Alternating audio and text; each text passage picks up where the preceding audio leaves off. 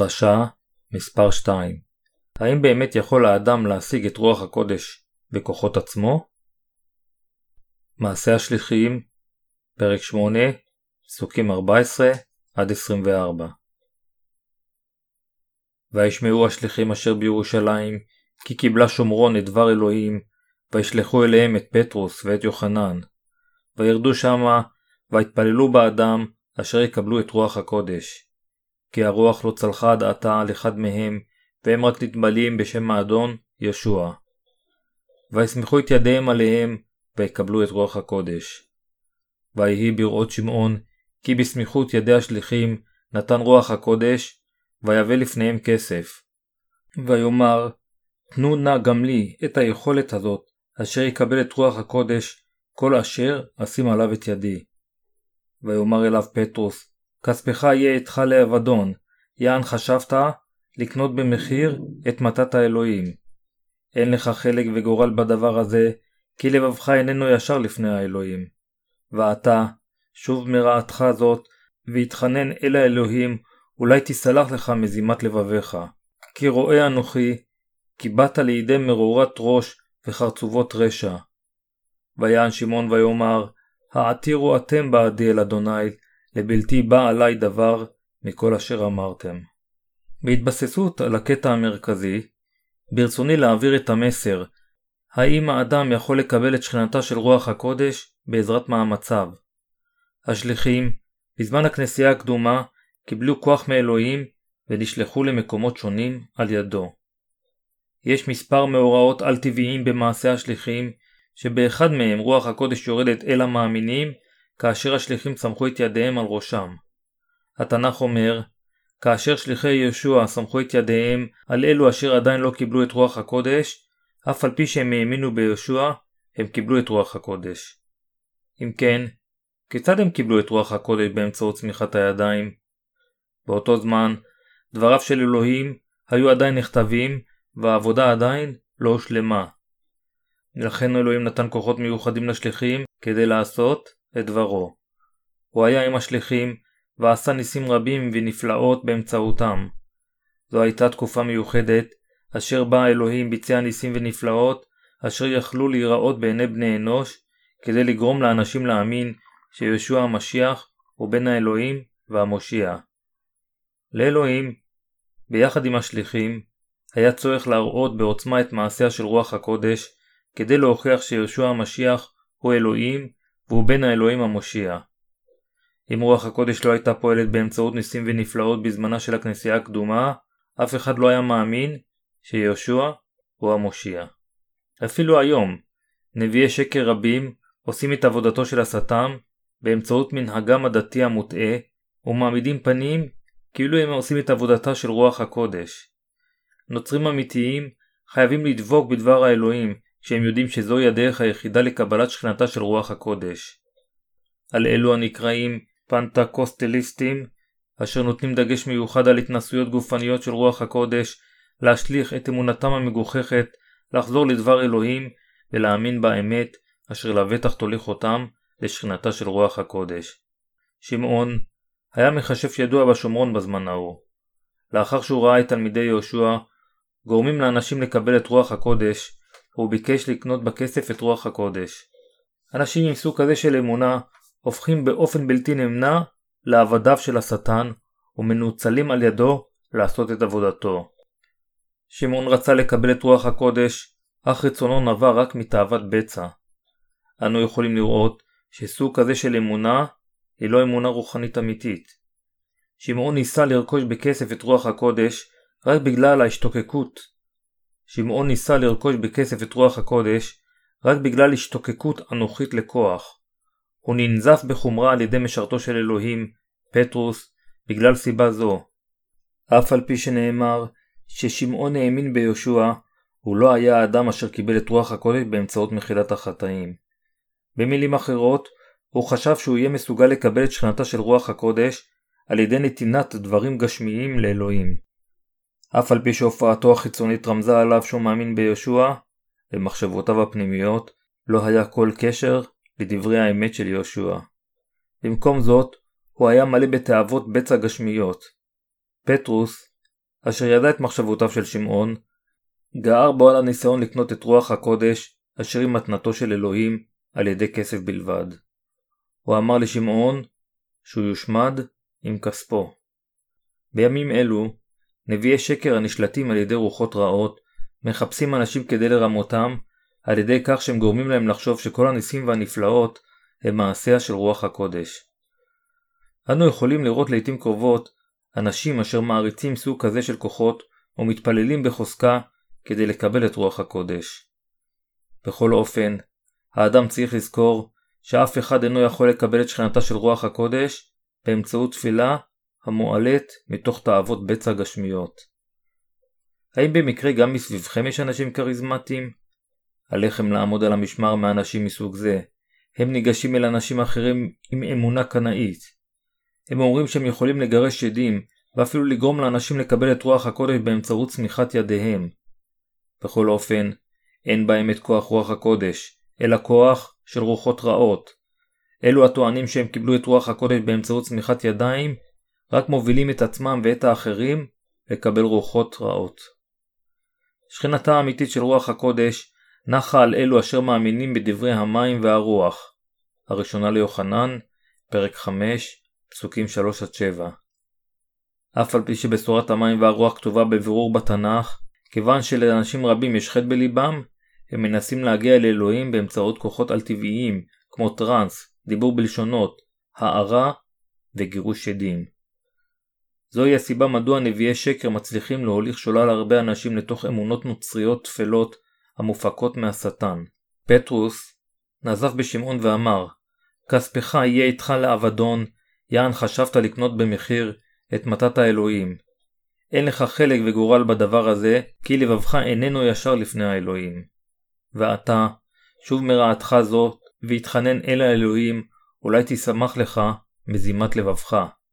כי ראו אנוכי, כי באת לידי מרורות רוש וחרצובות רשע. עלינו להיאנח בצער שישנם כל כך הרבה כמרים כאלו בימים אלו.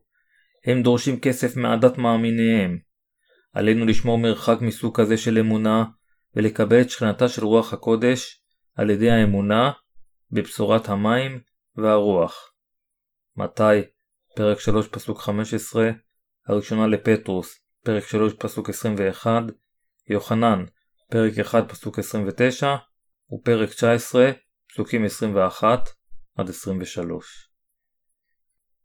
האנשים הכריזמטיים פועלים באמצעות הנחת הידיים. עלינו להתרחק מסוג כזה של אמונה. בימים אלו, לאחדים מן האנשים יש אמונה מגוחכת שהם יוכלו לקבל את רוח הקודש אם אנשים אשר השיגו כוחות יניחו את ידיהם עליהם. הם חושבים שמכיוון שכתבי הקודש אומרים שאנשים רבים קיבלו את רוח הקודש לאחר שהשליחים הניחו את ידיהם עליהם, הם גם יכולים לעשות כן. לחלק ממעמידי הפנים יש גם אמונה מגוחכת שהם יכולים לתת לאנשים את שכינת רוח הקודש באמצעות הנחת ידיהם. עלינו להיות מודעים לקיום של סוג כזה של אנשים.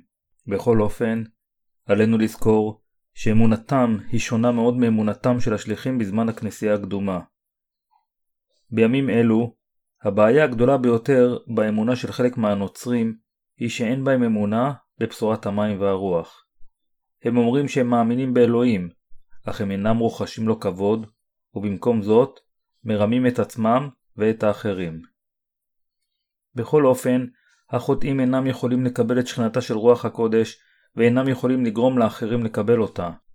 אם מישהו אומר שהרוח באה לחוטאים, רוח זו אינה באמת רוח הקודש, זו רוחו של השטן המתחזה לרוח הקודש. השליחים, בתקופת הכנסייה הקדומה, היו אנשים אשר ידעו והאמינו שישוע המשיח היה המושיע, אשר לקח את כל חטאי בני האדם באמצעות טבילתו בידי יוחנן ועל ידי מותו על הצלב. הם היו מסוגלים לקבל את שכינתה של רוח הקודש, מכיוון שהם האמינו באמיתותה של טבילת ישוע ודמו על הצלב. הם גם הטיפו את בשורת המים והרוח לאחרים, וכך עזרו להם לקבל את שכינתה של רוח הקודש. אך בימים אלו, לנוצרים רבים יש אמונות קנאיות מוטעות. האם זה באמת אפשרי בימים אלו לחוטאים לקבל את שכינתה של רוח הקודש באמצעות הנחת הידיים של חוטא האחר, אלו בהחלט שטויות. יש אנשים אשר אומרים שאף על פי שיש להם חטא בליבם, הם קיבלו את שכינתה של רוח הקודש. אפילו אם מישהו נראה רואה רוחני טוב בעיני חסידיו, אם יש חטא בליבו, הוא אינו מסוגל לגרום לאף אחד לקבל את שכינתה של רוח הקודש. בכל זאת, לאנשים רבים יש סוג כזה של אמונה מוטעית. זוהי הסיבה שכל כך הרבה נביאי שקר מסוגלים להוביל את האנשים לגיהנום. עליכם לדעת את העובדה שאלה המלמדים סוג כזה של אמונה הם נביאי שקר. אנשים אלו הם האנשים אשר כבר נלכדו על ידי השדים. אם לאדם יש חטא בליבו, האם רוח הקודש יכולה לשכון בו? התשובה היא לא. אם כן, האם זה אפשרי לאדם אשר יש לו חטא בליבו לגרום לאחרים לקבל את שכינתה של רוח הקודש? שוב, התשובה היא לא. אם כן, מה גורם לאנשים הכריזמטיים בימים אלו לבצע ניסים ונפלאות בנצרות כאשר יש להם חטא בליבם? הרוחות הרעות מבצעות את זה. רוח הקודש לעולם אינה יכולה לשכון בחוטא, היא רק שוכנת באלו אשר יש בהם אמונה בבשורת המים והרוח. האם הנכם בטוחים שהרוח אשר נחה עליכם היא רוח הקודש? ביוחנן, פרק 3 פסוק 5, ישוע אמר אם לא ייוולד איש מן המים והרוח, לא יוכל לבוא אל מלכות האלוהים. כשלעצמה, שכנתה של רוח הקודש יכולה להיות מושגת רק על ידי האמונה בבשורת המים והרוח האמיתית. הטעות שנוצרים רבים עושים בימים אלו היא האמונה שהאדם יכול לקבל את שכנתה של רוח הקודש על ידי קבלת צמיחת הידיים מכמרים חוטאים. זוהי טעות קריטית. בימים אלו הרבה נוצרים וכמרים משוכנעים ומאמינים ששכינתה של רוח הקודש תנוח עליהם באמצעות צמיחת הידיים. הקשר בין מחילת החטאים לשמיכת הידיים שמיכת הידיים היא האמצעי שדרכו האדם יכול להעביר משהו ממנו לאובייקט אחר. חישבו על כך בדרך זו. אם אנו מדברים לתוך מיקרופון, הכל עובר באמצעות הכבלים למגבר, ואז עובר לרמקולים רועשים, כך שכולם יוכלו לשמוע את זה. באותה דרך, בברית הישנה, כאשר החוטא סמך את ידיו על ראשו של קורבן החטא, חטאיו היו עוברים על קורבן החטא, וכך היה נסלח לו. באותה דרך, כוחו של אלוהים מועבר לאנשים, כאשר משרתיו סמכו את ידיהם עליהם. באופן זה, לסמיכת הידיים יש משמעות של למסור, להעביר. אנשים כריזמטיים אינם גורמים לאנשים לקבל את שכנתה של רוח הקודש באמצעות צמיחת ידיהם. במקום זאת, הם גורמים להם לקבל רוחות רעות. עליכם לזכור שהאדם בעל כוחות של רוחות רעות מעביר את הרוחות אל האחרים באמצעות צמיחת הידיים. כאשר אדם הנשלט על ידי שדים סומך את ידיו על ראשו של אחר, השד שבו עובר על אדם זה בגלל שהשטן פועל באמצעות החוטאים. מסיבה זאת, על כולם להאמין בבשורת המים והרוח, אם ברצונם לקבל את שכנתה של רוח הקודש. השטן שולט באלו אשר יש בהם חטא, אפילו שהם מאמינים בישוע, אם הם נכשלו בקבלת מחילת החטאים. אם מישהו קיבל את צמיחת הידיים מאדם הנשלט על ידי שד, השד יבוא אליו, וגם הוא יוכל לעשות ניסים מדומים. עלינו לדעת שהשדים באים לאנשים אחרים ושוכנים בהם באמצעות צמיחת הידיים, ושכנתה של רוח הקודש הינה אפשרית רק באמצעות האמונה בבשורת המים והרוח. צמיחת הידיים היא שיטה אשר נוסדה על ידי האל כדי להעביר משהו למישהו. אך השטן גרם להרבה אנשים לקבל רוחות רעות באמצעות צמיחת הידיים. העובדה שבימים אלו ישנם הרבה אנשים אשר מנסים לרכוש את רוח הקודש באמצעות כסף, היא אפילו בעיה יותר חמורה. רוב הנוצרים מבינים שלא כהלכה את האמת על שכנתה של רוח הקודש. כאשר הם נשאלים כיצד הם יכולים לקבל את שכנתה של רוח הקודש, אנשים רבים עונים שזה אפשרי באמצעות תפילות או חזרה בתשובה או צומות. זה לא נכון. האם רוח הקודש באה אליכם כאשר אתם מעלים תפילה מיוחדת לאלוהים? לא. שכנתה של רוח הקודש באה רק לאלה אשר מאמינים בבשורת המים והרוח. מכיוון שאלוהים הוא האמת, הוא יסד את הכלל של קבלת שכינתה של רוח הקודש. האם רוח הקודש יכולה לשכון באדם אשר יש לו חטא בליבו? התשובה היא, בשום פנים ואופן לא. האדם אינו יכול לקבל את רוח הקודש באמצעות צמיחת הידיים. אפילו אם מישהו הולך לכנסי התעוררות ומתפלל בטירוף לאלוהים לקבל את כוחה של רוח הקודש, רוח הקודש לא תהיה בהישג ידו. החוטאים, ללא צל של ספק, אינם יכולים לקבל את שכנתה של רוח הקודש. חוטאים יכולים לקבל באמת את שכנתה של רוח הקודש, אך ורק לאחר שמקבלים מחילת חטאים על ידי האמונה בבשורת המים והרוח. כל מי שאינו מכיר את בשורת המים והרוח, אינו יכול לקבל את שכנתה של רוח הקודש. בימים אלו, בשורת המים והרוח מתפשטת במהירות ברחבי העולם באמצעות ספרות נוצרית, מפגשים בכנסייה, אינטרנט ואפילו באמצעות ספרים אלקטרוניים. לכן, כל מי שמחפש את הבשורה האמיתית יכול להאמין בה ולקבל את שכנתה של רוח הקודש. אם עדיין לא קיבלתם את שכנתה של רוח הקודש, עליכם להבין שעל מנת לקבל אותה, אתם חייבים להאמין בבשורת המים והרוח. דוגמה לאמונה מוטעית בימים אלו, כאשר אנו בוחנים את הסימפטומים של האנשים אשר קיבלו רוח שקרית, אנו יכולים לראות קיום ממשי של שדים. כנסי התעוררות לרוח הקודש הם מפגשים אשר בהם האנשים רוצים לקבל את שכנתה של רוח הקודש בצורה נואשת. בכנסים אלו, אנו יכולים לראות את האנשים מוחאים כפיים ומעלים תפילות בתשובה כשהם בוכים וצמים. המטיף מדריך אותם להתפלל תפילות קנאיות באומרו להם שרוח הקודש לא תנוח עליהם אם הם לא ינהגו כך. לכן, האנשים קוראים בקול גדול, ישוע, ומתחילים את תפילותיהם הפנאטיות. האם קנאים אלה יכולים לקבל את שכנתה של רוח הקודש בדרך זו? לא.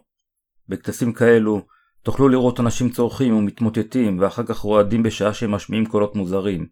אחדים נופלים ורועדים על הקרקע פה ושם, ואנו יכולים לראות אותם צורכים ומתחילים לדבר בלשונות. בזמן כנסים אלו, מישהו צועק עד לב השמיים והקהל מוצף ברגשות. לחלק מהם יש התפרצויות כשהם רועדים מכף רגל ועד ראש ומדברים בלשונות. אנשים אומרים שתופעות אלו הם ההוכחה שרוח הקודש נחה עליהם. אך חישבו, מה קורה כאשר השד עושה את פעולותיו? האם אלו מעשיה של רוח הקודש? בהחלט לא. השטן מוליך שולל נוצרים רבים. בימים אלו, נוצרים רבים מנהלים את סוג החיים הדתיים אשר השטן רוצה. השטן מרמה את האנשים בכך שהוא אומר להם שעל מנת לקבל את שכנתה של רוח הקודש, עליהם לקבל את צמיחת הידיים מכמרים בעלי כוחות. נוצרים רבים נוטים להאמין בזה כדוקטרינה רשמית.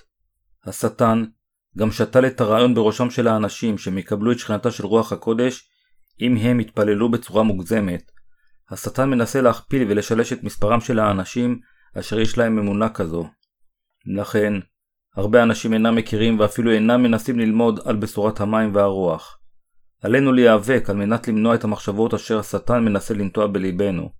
עלינו לדעת ולהאמין בבשורת המים והרוח. שכנתה של רוח הקודש באה רק לאלו אשר מאמינים בבשורת המים והרוח. אתם חייבים להאמין בכך. התפיסה הנוצרית המוטעית על שכינתה של רוח הקודש. ראשית כל, יש אי הבנה גדולה באמונה של אלו התומכים בנצרות הכריזמטית. הם מנסים לקבל את רוח הקודש עם חטא בליבם. הם מאמינים בטעות שאף על פי שיש להם חטא בליבם, הם יהיו מסוגלים לקבל את שכינתה של רוח הקודש. בכל אופן, אדם ללא שום אמונה בבשורת המים והרוח, אינו יכול לקבל את רוח הקודש בשלמותה. שנית, נאמר שיהירותם של האנשים מעכב אותם מלקבל את שכינתה של רוח הקודש. אם כך, האם הכוונה היא שאדם אשר אינו מתנהג ביהירות יכול לקבל את שכינתה של רוח הקודש? האם יש אדם בעולם הזה אשר אין בו מידה מעוטה של יהירות? אדם יהיר אשר אינו יכול לקבל מחילה מאלוהים, הוא האדם אשר מוסיף את מחשבותיו העצמיות אל דבר האלוהים. אנשים רבים מנסים להשיג את שכינתה של רוח הקודש באמצעות שיטות משלהם, ומתעלמים מהבשורה האמיתית של המים והרוח. בכל אופן, שכינתה של רוח הקודש נחה על אלו אשר מאמינים בבשורת המים והרוח. שלישית, נאמר ששכינתה של רוח הקודש נחה כאשר מישהו מתוודה בכנות על כל חטאיו בפני האל. לכן, כאשר הם רוצים לקבל את שכינתה של רוח הקודש, הם מזדרזים להתוודות על חטאיהם. אך עליכם לזכור ששכינתה של רוח הקודש אינה באה פשוט אם מישהו מתוודה על חטאיו. רוב הנוצרים בימים אלו משתוקקים בלהט לשכינתה של רוח הקודש ולהתמלאותה, אך הם אינם מסוגלים לקבל את שכינתה של רוח הקודש, כיוון שיש להם עדיין חטאים בליבם. אדם בעל רצון נמהר שכזה, ייתפס על ידי השדים. רביעית, אחדים אומרים ששכינתה של רוח הקודש ניתנת כאשר אנו מפצירים ברצינות באלוהים שייתן לנו את הברכה, אך היא אינה יכולה להתקבל באמצעות תחינה, זוהי רק מחשבה מוטעית. חמישית, אחדים מזהים את שכינתה של רוח הקודש עם קיומם של כוחות רוחניים. דיבור בלשונות נחשב כהוכחה מצויה לשכינתה של רוח הקודש.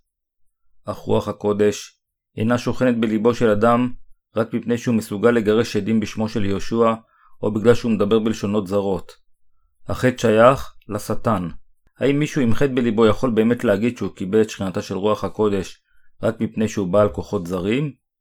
שוב, זהו מעשה המבוצע על ידי השדים. בשורת המים והרוח אשר ישוע נתן לנו הינה הבשורה האמיתית היחידה אשר יכולה להנחות אותנו לקבל את שכינתה של רוח הקודש. אם אתם עדיין חושבים שתוכלו להשיג את רוח הקודש ומחילת החטאים באמצעות שיטה אחרת, אתם טועים לחלוטין. אני מקווה שתגאלו את עצמכם מאמונתכם המוטעות, ובמקום זאת, שיהיו לכם מחשבות רוחניות ואמונה אמינה. אין זו הגזמה להגיד שבימים אלו נוצרים רבים נשלטים על ידי שדים. נוצרים רבים ברחבי העולם נמצאים תחת שליטתם של השדים, כיוון שהם רוצים לקבל את רוח הקודש באמצעות כנסי התעוררות מיוחדים או על ידי קבלת צמיחת הידיים. הם הולכים לאנשים מיוחדים כגון בעלי בית תפילה, כמרים בכירים, מחזירים בתשובה או סתם כמרים אשר נחשבים כאנשים אשר קיבלו את רוח הקודש. הם הולכים אליהם בתקווה לקבל את רוח הקודש באמצעות צמיחת ידיהם. בכל אופן, אף אחד אינו יכול לקבל את רוח הקודש באמצעות סוג כזה של אמונה, ולא משנה עד כמה בחוזקה הם מאמינים בישוע. במילים אחרות, אין אף אחד לבד מאלוהים אשר יכול לגרום לשכנתה של רוח הקודש. בדומה לשמעון, אנשים רבים בימים אלו מנסים לקנות את רוח הקודש. הם מנסים לקבל את רוח הקודש על ידי אמונה בהדרכות גשמיות ולא בבשורה. רוב הנוצרים ברחבי העולם תקועים עם הלך מחשבה זה. רוח הקודש נחה רק על אלו אשר יש להם את הכישורים הנחוצים לקבלתה. הנוסחה היחידה לקבלת רוח הקודש היא על ידי האמונה בבשורת המים והרוח, וזוהי התשובה היחידה לאמת. מעשה השליחים, פרק 2, פסוק 38 קבלת רוח הקודש באמצעות צמיחת הידיים הייתה אפשרית רק למשך זמן קצר בתקופת הכנסייה הקדומה. לאחר מכן, שכינתה של רוח הקודש נחה על האנשים בשעה שהם ידעו והאמינו בבשורת המים והרוח. לכן, חוץ ממעשה רוח הקודש אשר מתרחשים באמצעות האמונה בדברי האל, כל דבר אחר הוא מעשה השדים. אלוהים אמר שהשדים הם משרתיו של השטן, ושהשטן פועל בערמומיות כדי שאנשים לא יוכלו לקבל מחילת חטאים, אפילו אם הם באמת מאמינים בישוע. השטן משקר לאנשים באומרו אליהם שהוא ייתן להם את רוח הקודש, אם הם יאמינו בישוע ויקבלו את צמיחת הידיים. השטן מרחיב את הטריטוריה שלו ברחבי העולם, באמצעות סוג כזה של הולכת שולל. עתה, אנו נסתכל על הסימפטומים של אלו הנשלטים על ידי שדים. ראשית, כאשר אנו בוחנים את תסמיני השליטה על ידי השדים במגדי עתידות או שמאנים, אנו רואים שהם חווים התקפי רעד, טראנס ואף התעלפויות. לאחר מכן, לשונם מתעוותת ומילים מוזרות יוצאים מפיהם בניגוד לרצונם. הם מדברים בלשונות זרות.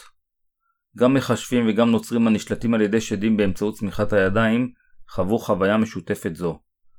כאשר מארגן כנס דת כריזמטי מוציא את המיקרופון שלו וצועק עם אש, עם אש, עם אש, הקהל מתרגש ומאבד שליטה עצמית. אנשים הרוצים לקבל את צמיחת הידיים ממנו באים לחלק הקדמי. הם מתנסים ברעידות שלא ניתנות לשליטה, התפרצויות ודיבור בלשונות. סימפטומים אלו הם מעשה השדים, אשר מתחזים למעשיה של רוח הקודש. אנשים הנשלטים על ידי רוחות רעות, ואשר מוזמנים על ידי השמאנים או מגדי עתידות או על ידי כל דת פרימיטיבית, מראים את אותם סימפטומים כמו הנוצרים, אשר נשלטים על ידי השדים באמצעות צמיחת הידיים. בכל אופן, למרות ההוכחות, האנשים אינם מבינים זאת. נוצרים אלו צוללים לתוך בלבול גדול כיוון שהם חושבים שהם מקבלים את רוח הקודש בשעה שהם חווים סימפטומים מסוג זה. השטן פועל באמצעות נוצרים כמו מגידי עתידות. השטן מאפשר לאנשים הנשלטים על ידי השדים לעשות תפילות נבואה. הם מנבאים על ידי שהם אומרים, אתה תהיה מנהיג אהוב, אלפי כבשים יראו לפניך, אלוהים ינחה אותך בעתיד ויעשה ממך מנהיג דגול. את האחרים הם משלים כמו אתה תהיה משרת אהוב של אלוהים, אתה תהיה משרת מכובד ביותר של אלוהים, על מנת לעודד אנשים ללכת אחריהם ולחיות כמשרתי השדים לאורך כל חייהם. מגידי עתידות גם מנבאים על עתידם של אנשים אחרים.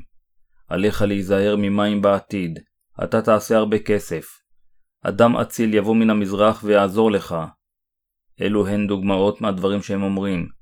הסימפטום הראשון המופיע אצל האנשים הנשלטים על ידי שדים הוא שמנבאים נבואות שקר. לכן, הם מדברים בלשונות שאפילו הם בעצמם אינם יכולים להבין אותם. הם חווים רעידות ואפילו מראים סימפטומים של הפרעת אישיות. אם אתם פוגשים שמן או מגיד עתידות, האם תוכלו לטעון שהם בעלי אישיות שפויה?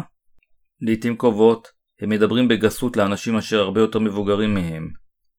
בכל אופן, אנשים אשר קיבלו את השכינה האמיתית של רוח הקודש, קיבלו אותה על ידי האמונה המקראית, האומרת שיהושע ניקה את כל חטאי העולם באמצעות טבילתו ומותו על הצלב. אנשים אלו גם עוזרים לאחרים להכיר ולהאמין בבשורת המים והרוח, וכן עוזרים להם לקבל את מחילת החטאים ואת שכינתה של רוח הקודש.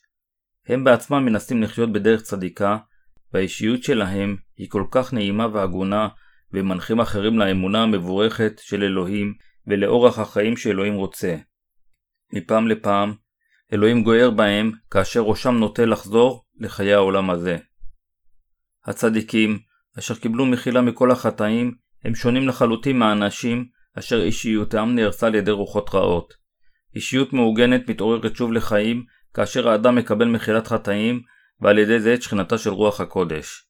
נוסף על כך, הצדיקים דואגים דאגה עמוקה לאחרים תחת נסיבות לא קלות ועוזרים להם אודות מהו הצורך האמיתי של דבר האלוהים. הם מתפללים למענם כדי שיגאלו, ולמעשה מקריבים את עצמם על מנת לעזור להם.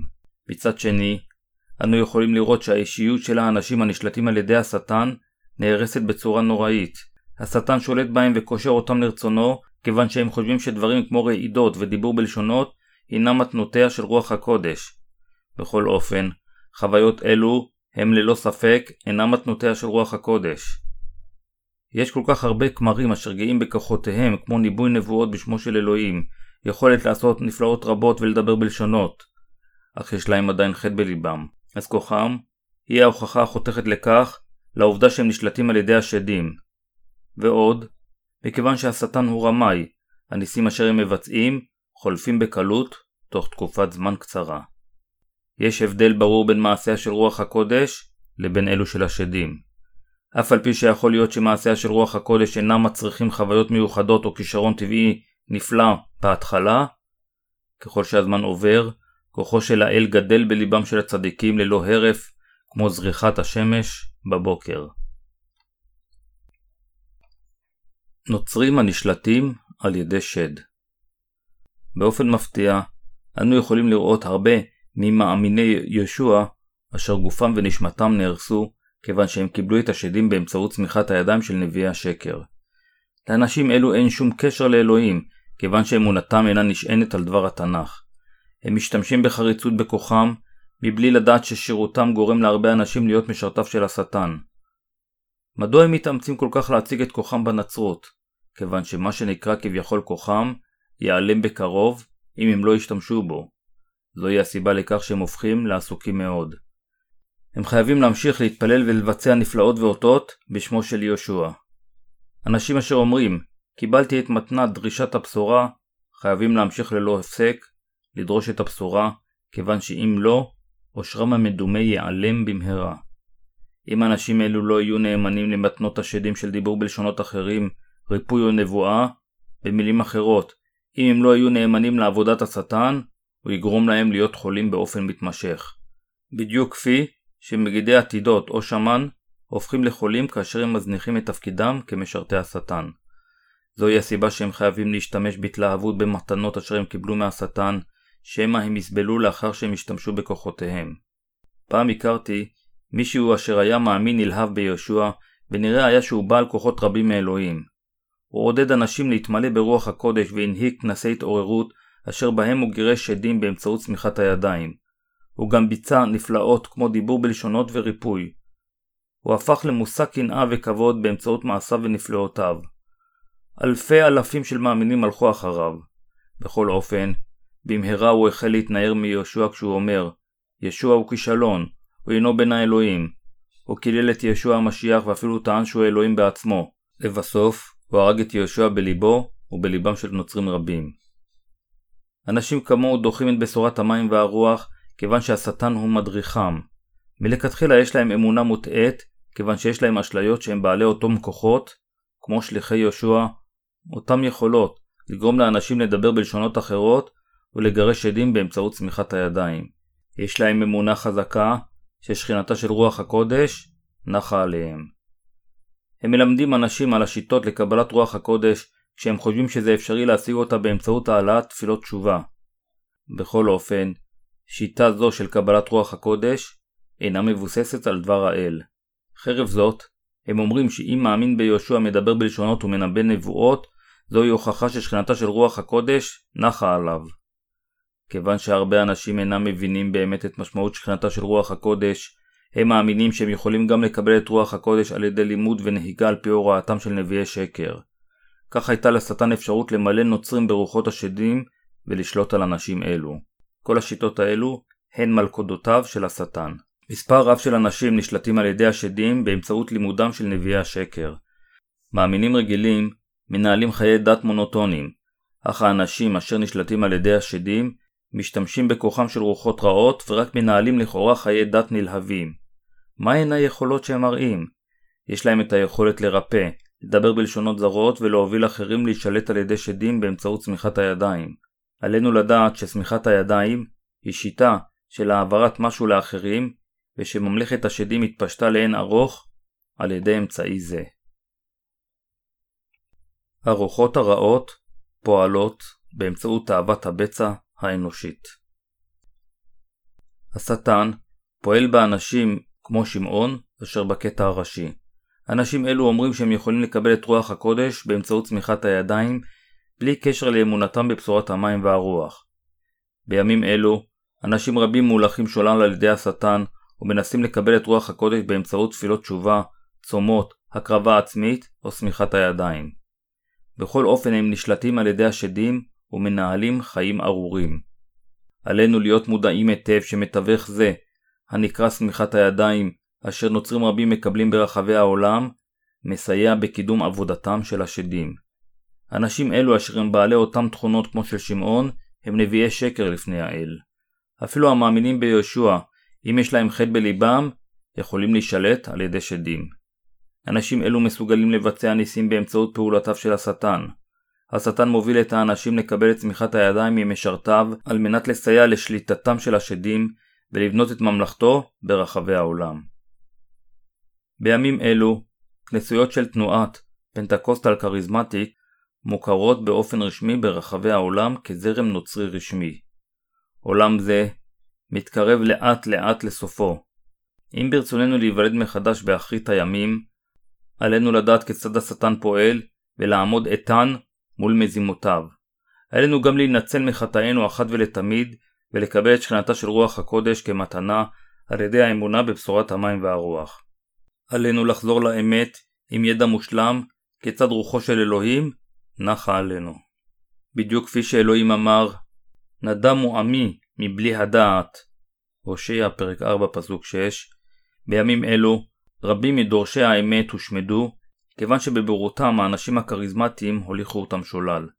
אנשים אומרים שאפילו אם אלו הנקראות כביכול כנסיות הפנטקוסטל כריזמטיק היו נוסדות במדבר, האנשים היו מתאספים שם.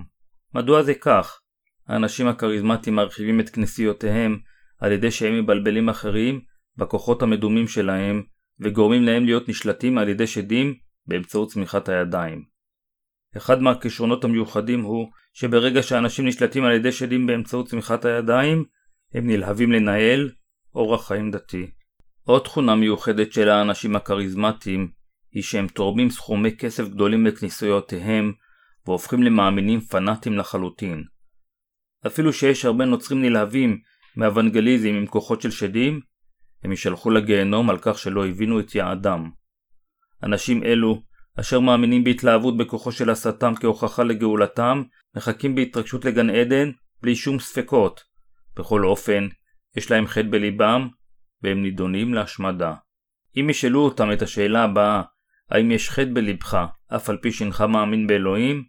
הם ללא ספק יענו שזה טבעי בשבילם להיות עם חטא. הם חושבים שאין באפשרות האדם להיות ללא חטא בליבו, אפילו אם הוא מאמין בישוע. אנשים נוטים לחשוב שהם ראויים להיכנס למלכות השמיים, אפילו אם יש להם חטא בליבם, כיוון שהם מרגישים בטוחים באמונתם בישוע כאשר כוחותיהם המדומים משמשים כהוכחה. איזו תקווה מגוחכת היא זו. הסיבה לאמונתם האיתנה היא שהם בעלי איזשהו סוג של יכולת רוחנית.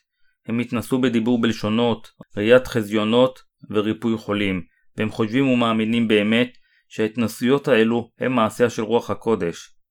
לכן, הם אומרים לעצמם שהם ללא ספק השיגו את הגאולה ואת רוח הקודש באמצעות ההתנסויות שלהם.